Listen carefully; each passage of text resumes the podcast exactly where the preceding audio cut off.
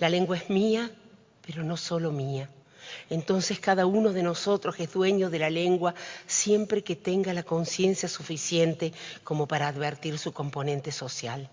Este código compartido, este contrato entre hablantes, esta libertad tiene siempre por límite el deseo de ser comprendidos, porque no hablamos solos ni para nosotros, sino para comunicarnos con otros.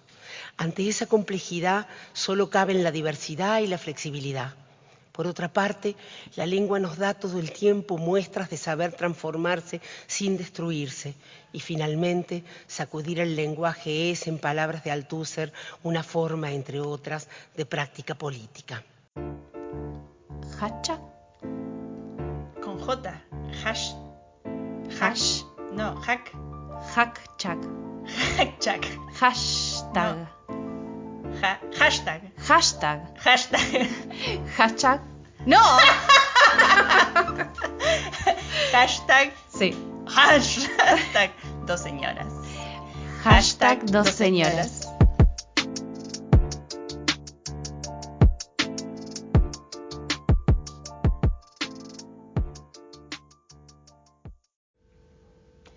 Bienvenidos desde el territorio patagónico, más específicamente Puerto Madryn, eh, a un episodio nuevo de Dos Señoras. Bienvenida, Flor. Hola chicas. Ay, Flor Olazábal con nosotras, vamos. Muy deseado este episodio. Hace un montón Sí. que lo, venía- lo queríamos hacer. Sí, estuvimos pensando en que hay muchas cosas que damos por sentado, Sí. que ya lo dijimos en el capítulo anterior y lo volvemos a decir ahora, y tenemos ganas de eh, hablar un poquito de lo que está en nuestras mentes, por si ustedes no lo están pensando básicamente, o sí, y tienen ganas de debatir. Nosotras hablamos con lenguaje inclusivo un montón de veces. eh, y bueno, queríamos como un poco más desarrollar desde dónde estamos paradas Claro. eh, y problematizarlo sobre todo. Claro, y no podemos hacerlo solas porque no sabemos un choto, entonces le invitamos a Flor que mm, presentate, ¿qué, qué, Sí, qué sos? ¿Qué haces? Ah, ¿Por qué estás acá? Además, una excelente cocinera. Sí. Muchas gracias, muchas gracias. Eh, soy estudiante, en realidad, y curiosa. Eh, soy estudiante de letras en la Universidad de Trelew. El último tiempo, por lo que más, digamos, me incliné o, o me, me atrajo más, es todo lo referido a la sociolingüística. Y bueno, las posibilidades de entender al lenguaje en su relación con la sociedad, ¿no? Eh, así que bueno, Acá eso. estamos. Acá estamos.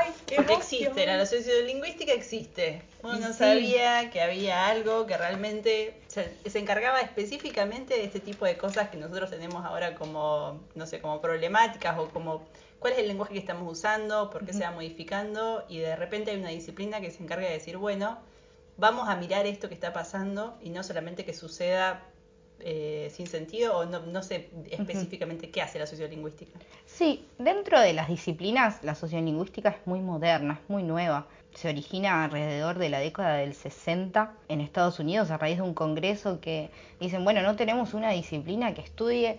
Sí, bueno, tenemos la lingüística, tenemos la literatura, tenemos eh, eh, la filología, digamos, que estudia la evolución del lenguaje, pero no hay una disciplina capaz de explicar los fenómenos que ocurren eh, de la lengua eh, en su relación con la sociedad. Entonces surge de esa necesidad. Y es un mundo hermoso de conocer porque le encontrás explicación a muchos comportamientos que ocurren eh, dentro de la lengua y del lenguaje que se va modificando dependiendo de cada sociedad, de cada cultura. ¿no? En el, en el audio que escuchamos al principio, eh, María Teresa Andrueto, Ujú. que bueno, ahora nos contás un poco mejor eh, qué referencias tenés de ella, está cerrando el Congreso de la Lengua en Córdoba en el 2019. Que Eh, se llama lengua española, dicho sea de paso, que esa es una de las grandes contradicciones de ella, ¿no? Para participar. Congreso de la Lengua Española, sí, que se dio en el 2019. Y ella cuando arranca su discurso dice que tiene grandes eh, resistencias al, Claro. al hacer el discurso porque siente que hay una parte que no está representada. Eh, justamente ella lo que dice en su discurso es que eh, si bien eh, hay un cupo, la mayoría de las que están realizando el Congreso y exponiendo son mujeres, se pregunta qué tanto esas mujeres estuvieron en la toma de decisiones Del contenido, del, ¿no? del contenido. ¿Por qué? Porque justamente con el lenguaje inclusivo, que es algo que, que nos convoca a hablar, digamos, eh, lo que dijo la- el Congreso de... Claro, la prensa, el la- Congreso. el es que- Congreso es que no se iba no iba a haber un plenario específico de debate en torno al lenguaje inclusivo. Entonces, ¿Cómo es posible? Acá no pasa nada. No, Claro. el lenguaje de inclusivo es de unas loquitas nomás. Sí, sí, sí. Entonces ella lo que se pregunta es eso, ¿cómo puede ser que algo que está agitando tanto a la sociedad, inquieta tanto y genera tantas preguntas, eh, no tiene un espacio de reflexión? ¿Por qué? ¿No?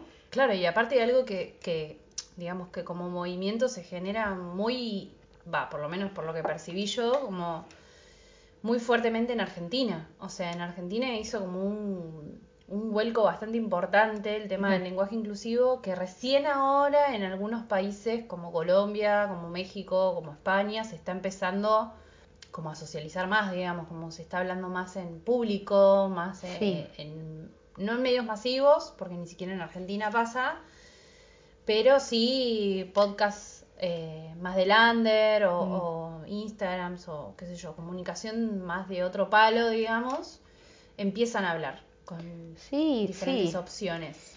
Está en todos lados en realidad. Sobre todo se hace más evidente en, en lo escrito, en las redes sociales. En... Yo ahora, está bien, pertenezco a humanidades, ¿no? Que es- siempre es más aceptado, pero casi no veo eh, documentos actuales en la universidad que no estén escrito- escritos con lenguaje inclusivo. Que estén Eh, escritos con lenguaje inclusivo. que no estén escritos Ah, con que lenguaje. no estén escritos. Hay una bajada, justamente, no me acuerdo cuándo salió. Bueno, bajada suena fuerte, pero eh, la San Juan Bosco Sí. eh, lo que Lo dijo, sí, como una especie de decreto, una cosa así, resolución, Sí, creo sí, que se dice, de que se aceptan los trabajos. O sea, hoy en día que un profesor te ponga una mala nota por tener o te marque como error usar el lenguaje inclusivo, eh, se considera una persecución a, la- a tu ideología, es una Ah, persecución política. En cuanto a los usos, hay focos. Ahora en España está siendo muy usado también. Yo pensé que no, pero Sí. eh, la verdad que hay muchos focos.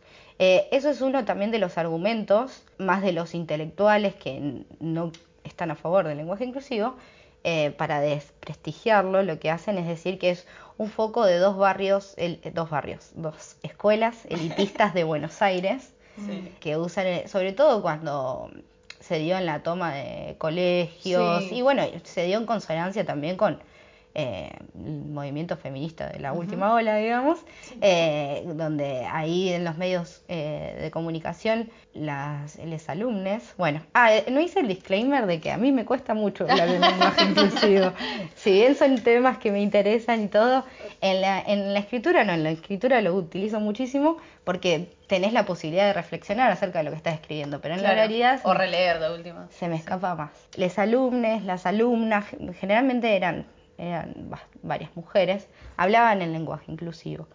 Entonces ahí fue cuando empezó a tomar más repercusión mediática.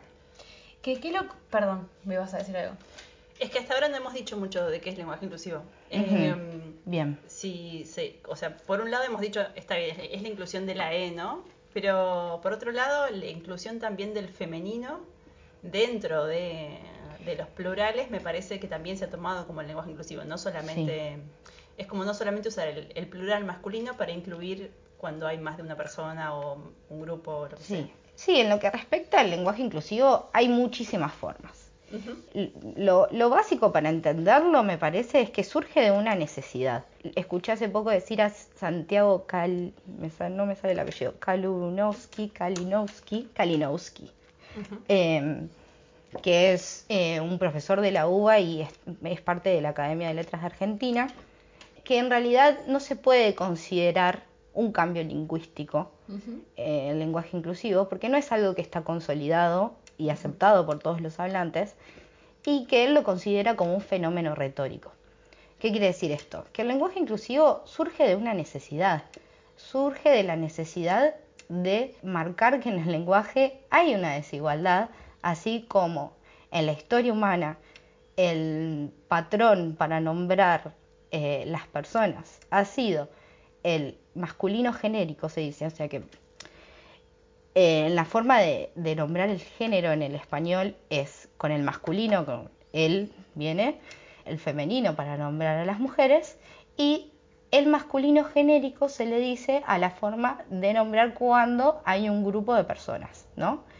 Y en realidad lo que enmascara este masculino genérico es que por muchos años la forma de, opresión hacia la mujer en la que ella no, ellas, ellas no participaban de la, cuestión pública, de- del estar en la sociedad, era invisibilizado porque no se podía, no estaban. Entonces se contempla como que el masculino genérico basta para nombrar a la diversidad de géneros. Entonces, primero se, podemos contemplar el lenguaje inclusivo como muchas personas utilizan las y los para decir, ¿no? Eh, ambos géneros, pero se dieron cuenta que en realidad quedaba muy corto decir las y los. ¿Por qué? Porque hay personas que no se identifican ni en el género femenino ni en el género masculino. Personas eh, no binarias, de género fluido, eh, no se ven representados por estos pronombres, por estas formas de nominación. Entonces, cuando yo digo que es un fenómeno retórico, en realidad lo que, bueno, no lo digo yo, lo dice Santiago Kalinowski, no me voy a hacer, no me lo voy a atribuir. Eh, coincido, coincido. pero coincido con él, es un fenómeno retórico porque us- usar el lenguaje inclusivo es también hacer una denuncia, ¿no? Es un posicionamiento político, así como no querer usarlo, también es un posicionamiento político. Eh, está eh, nombrando antes algo que antes era invisibilizado. Es una forma de justicia social. No sé, ¿qué opinan ustedes? Sí, estaba pensando en mi pelotude favorito. es el que dice que el lenguaje inclusivo está impuesto de arriba hacia abajo. Comencemos con la información. Vamos. Ah, viste, uy, me olvidé, Pablo, buscate al jefe del ejército. No sé cómo se llama, Paleo, no, no sé cómo se llama. La verdad, también, otro prócer, San Martín, se llega a levantar de la tumba y dice, este es el jefe del ejército actual. Ah, no lo sabía eso. O Belgrano, imagínate, Sí, Belgrano, ¿no? sí. Eh, ¿Lo tenés por ahí? Sé que lo estoy pidiendo, sé que lo estoy... Dijo soldados y soldadas. No. No, no, no. El jefe del ejército. Tanto le piden, jefe. En, se- en serio, en serio. No es obediencia de vida. Si es una orden ridícula, usted no tiene por qué cumplirla. Claro. Es tan bruto que debe decir estudiantes y estudiantas. ¿No es cierto? Seguramente. ¿Cómo masacran el lenguaje? Eh, y al hipopótamo ta- también dice hipopótamo y hipopótama. Ah, claro. Cocodrilo y cocodrila. Por, por las dudas, ¿viste? Sí, el jefe sí, del ejército no quiere meter la pata. Sí. ¿Viste? Como no quiere Sí, no, meter la pata no, por las dudas. No, no, bueno, cuando improvisas desde la ignorancia, porque la mayoría, o sea, te están haciendo, este, aparte lo han aclarado de la Real Academia Española, la Academia, la Academia de Letras, el lenguaje no se impone No, de arriba pero- hacia abajo. No, pero Es una- una- la es- máxima autoridad del ejército. Ah, no me digas que no es tu favorito. Dios, Dios. Es que, ¿cómo puede ser de arriba hacia abajo? Eso es porque están, qué sé yo, enemistados con Cristina y pensarán que es Cristina la que, la que creó el lenguaje inclusivo, pero la realidad es que no hay de arriba hacia abajo, son las masas las que se quieren nombrar, ¿entendés? Ese es Feynman y Pablo Rossi, dos bellezas también. Que nada, que igual dentro de la, la payasada que hacen muchas veces evidencian cosas que, que la gente también piensa, no, no es que es general, digamos, como que las soldadas no existen, como decía Ujú. recién Flor, pero igual puede haber algo de eso porque Cristina empezó a decir como el femenino, digamos, Claro. todos y todas. Y con ese femenino es como que se nos abrieron para, ¿qué pasó?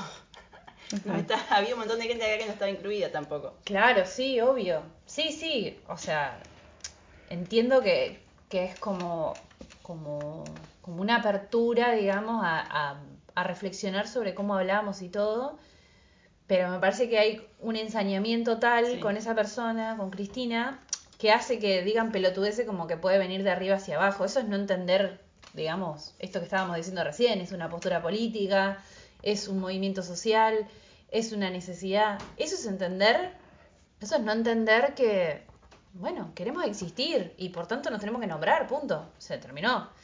Pero ese es como uno de mis mitos favoritos porque, tipo, es obvio, ¿entendés? Que nadie bajó un proyecto que dice, bueno, a partir de ahora hablamos lenguaje inclusivo, ¿o no? Es que fracasaría. Claro, Sería- claro. sería eh, muy difícil que un cambio lingüístico se consolide porque hay una bajada. Jamás se podría bajar algo porque la lengua es de los hablantes. Mm. Tal cual. La lengua la, la hacen las personas que hablan, Claro. básicamente. Y eso, digamos, eh, no podemos decir que el lenguaje inclusivo es un cambio lingüístico porque en realidad es una cuestión de verlo a través de los años y es que eh, tiene...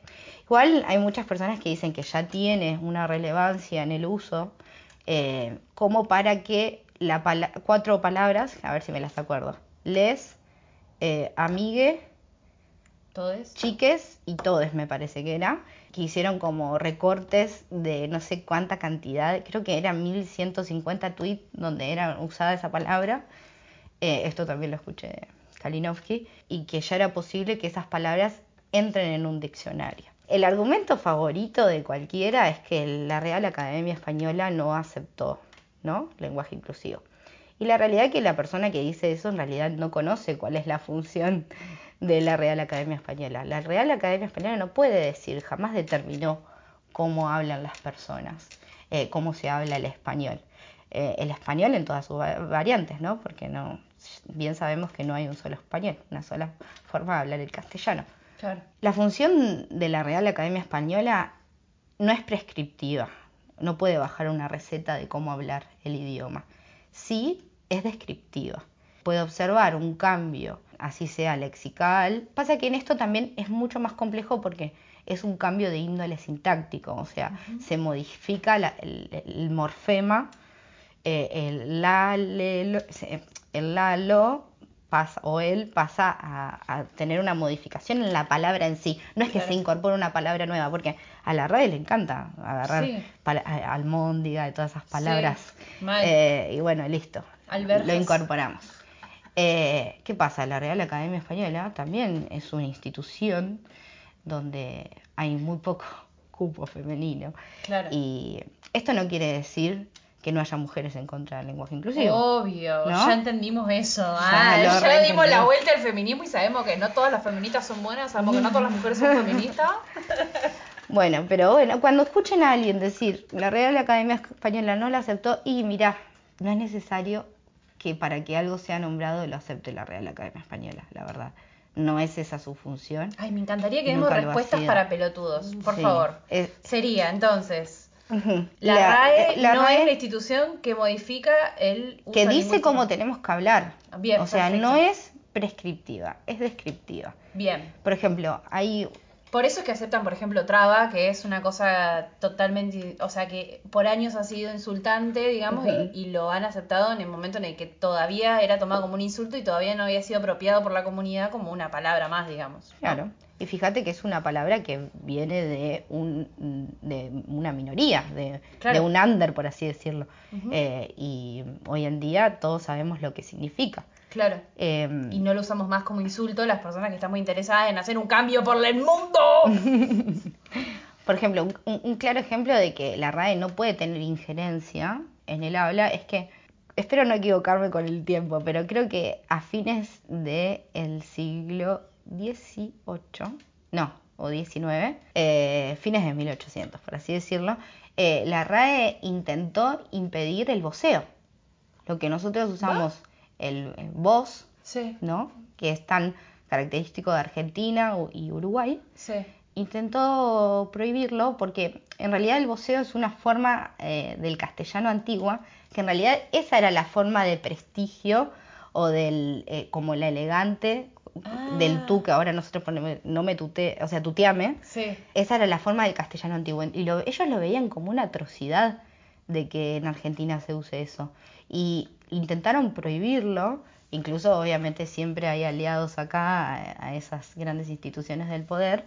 eh, lo veían también como que no se podía enseñar en las escuelas. En las escuelas se empezó a usar el voz mm, hace a mediados del siglo pasado, no hace tanto. Es como que, es como haber dado, es como darle prestigio a gente que no lo tenía. Es como, ¿cómo puedes estar nombrando a esa persona con dando prestigio si la verdad que no lo tiene? Claro. No, y es una forma de colonización, o sea, seguimos tratando de escuchar al papá España a ver cómo tenemos que hablar. Claro. ¿Qué es eso? no existe. Ah, tengo, tengo otro audio acá. Por A eso ver. Comencemos con la información. Vamos. Más del 90% de los hablantes de lengua española habita en países de América y menos del 10% en España. Sin embargo, las variedades idiomáticas americanas no tienen tantas posibilidades de ser reconocidas por la academia y cuando lo son pasan por formas folclóricas, americanismos. Por su parte, en el Diccionario Panhispánico de Dudas, alrededor de un 70% de lo que se considera malos usos de la lengua es de origen latinoamericano, lo cual tiene que ver no solo con la idea de purismo y la pretensión de uniformidad, sino sobre todo con la convicción de que el bien decir se decida fuera de nosotros.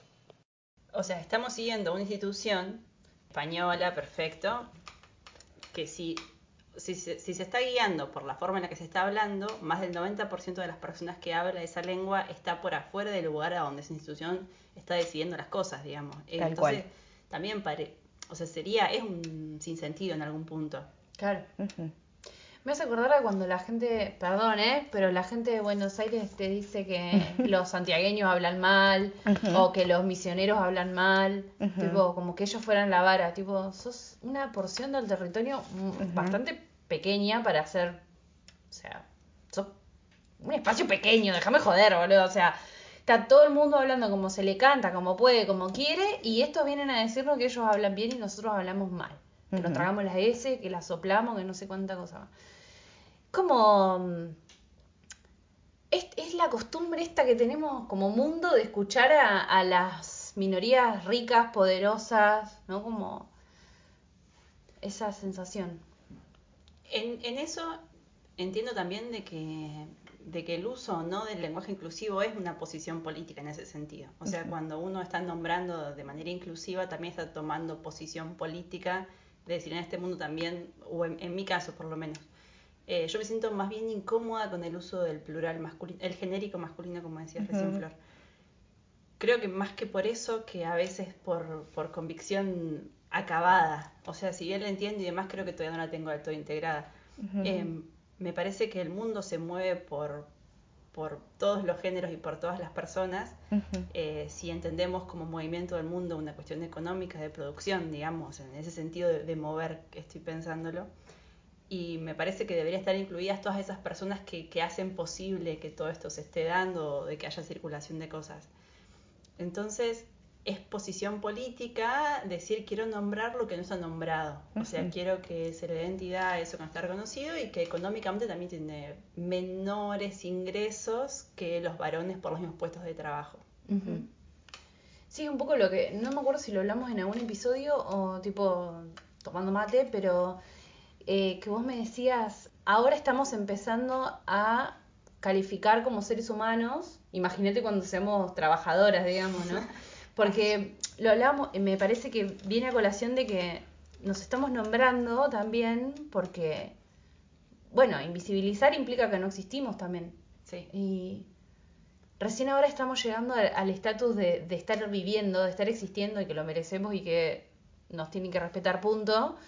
Y imagínate cuando, cuando lleguemos al level de trabajadora, no sé, me caigo de culo.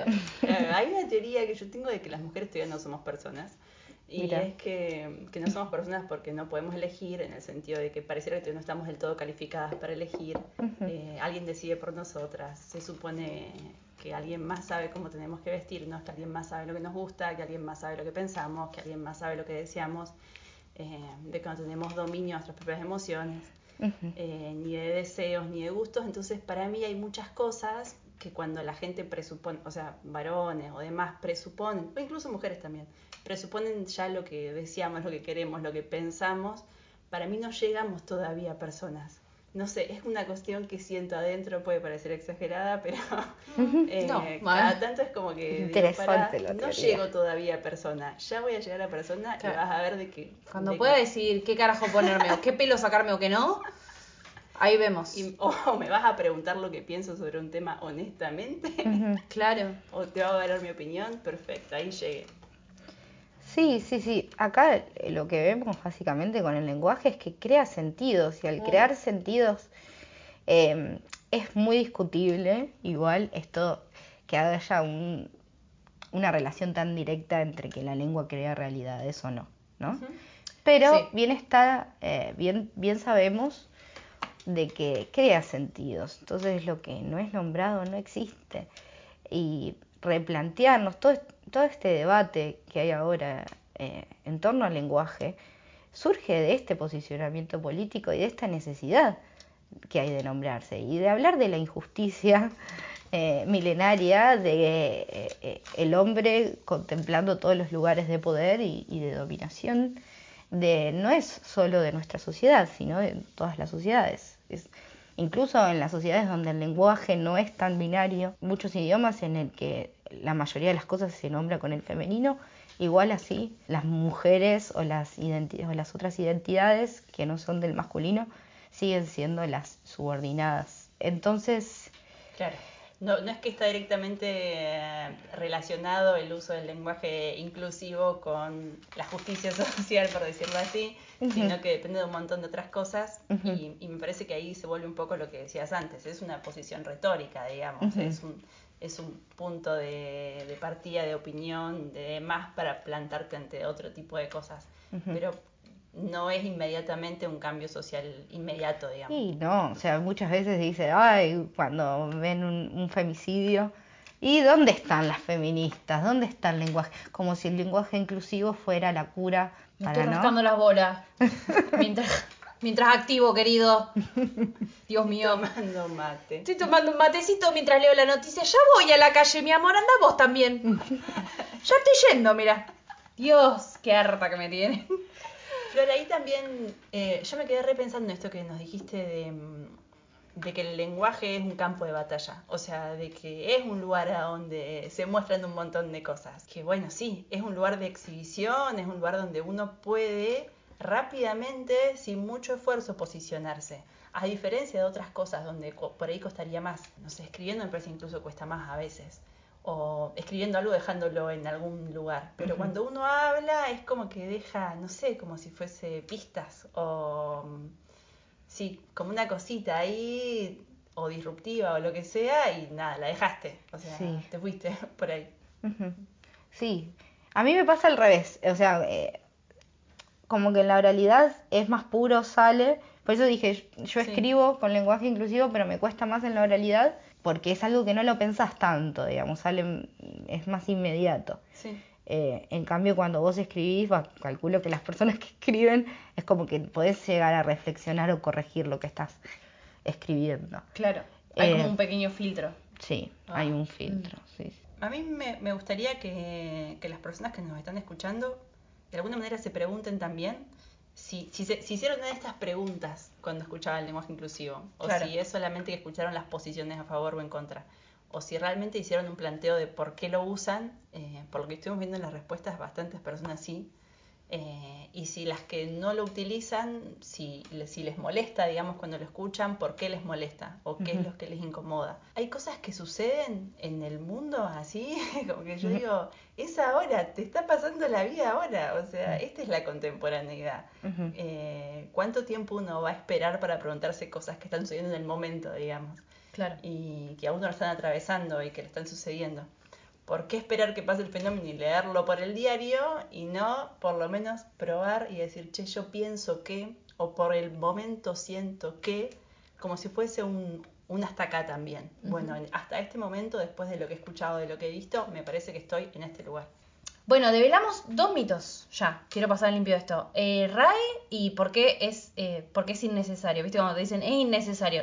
Es- está tácito, pero lo dijimos durante todo el episodio. Es necesario. Ah, Para las dos yo señoras. tajante. ¿viste? A mí, dame clari- claridad. Bueno, Bueno, Flor, Muchas gracias. Gracias, a ustedes, chicas. Si nos escuchás por Spotify, seguinos. Si nos escuchás por YouTube, suscríbete y comentanos.